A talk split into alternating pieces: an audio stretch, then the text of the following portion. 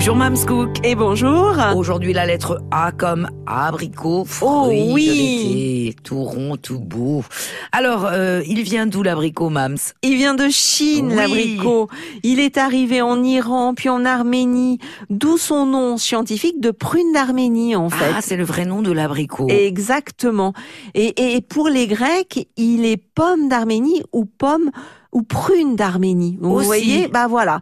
Euh, et puis, et puis petit à petit, ben, le nom d'abricot est apparu.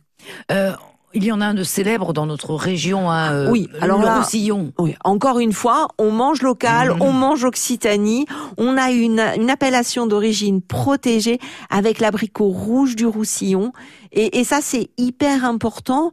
Euh, il faut savoir que c'est un des plus précoces des abricots. Donc, on va pouvoir en profiter euh, un peu plus tôt que les autres. Alors, on le mange euh, frais, évidemment, mais pas seulement. Non. Alors, on va pouvoir le manger comme ça, le croquer euh, au moment du dessert, au moment de la petite pause, mais on peut aussi manger des abricots séchés, ça toute l'année quand ils Oui. sont pas là.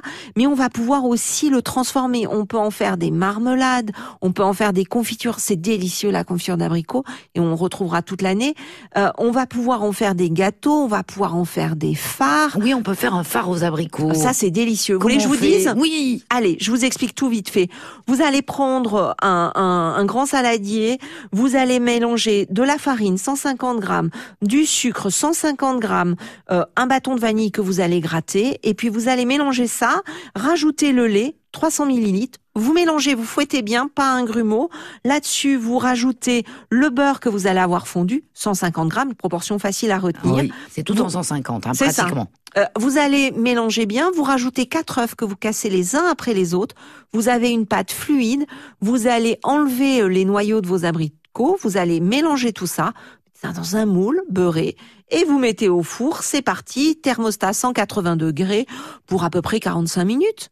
Bon, conservation des abricots, Mams, s'il vous plaît. Oh oui, oui, ben ça, ça se conserve sans trop de problèmes, l'abricot. Il faut juste faire attention de pas le laisser euh, non plus quand même trop longtemps. L'abricot, une fois qu'il a été ramassé, Oui, si vous voyez qu'il s'abîme, ben vous le transformez. tout simplement. Tout simplement, on laisse pas les fruits s'abîmer. On fait des Euh, confitures. C'est ça. Alors Mhm. juste un petit truc quand même, parce que truc et astuce important, c'est pas parce que votre abricot est pâle qu'il n'est pas mûr, et c'est pas Ah. parce qu'il est rouge qu'il est plus mûr.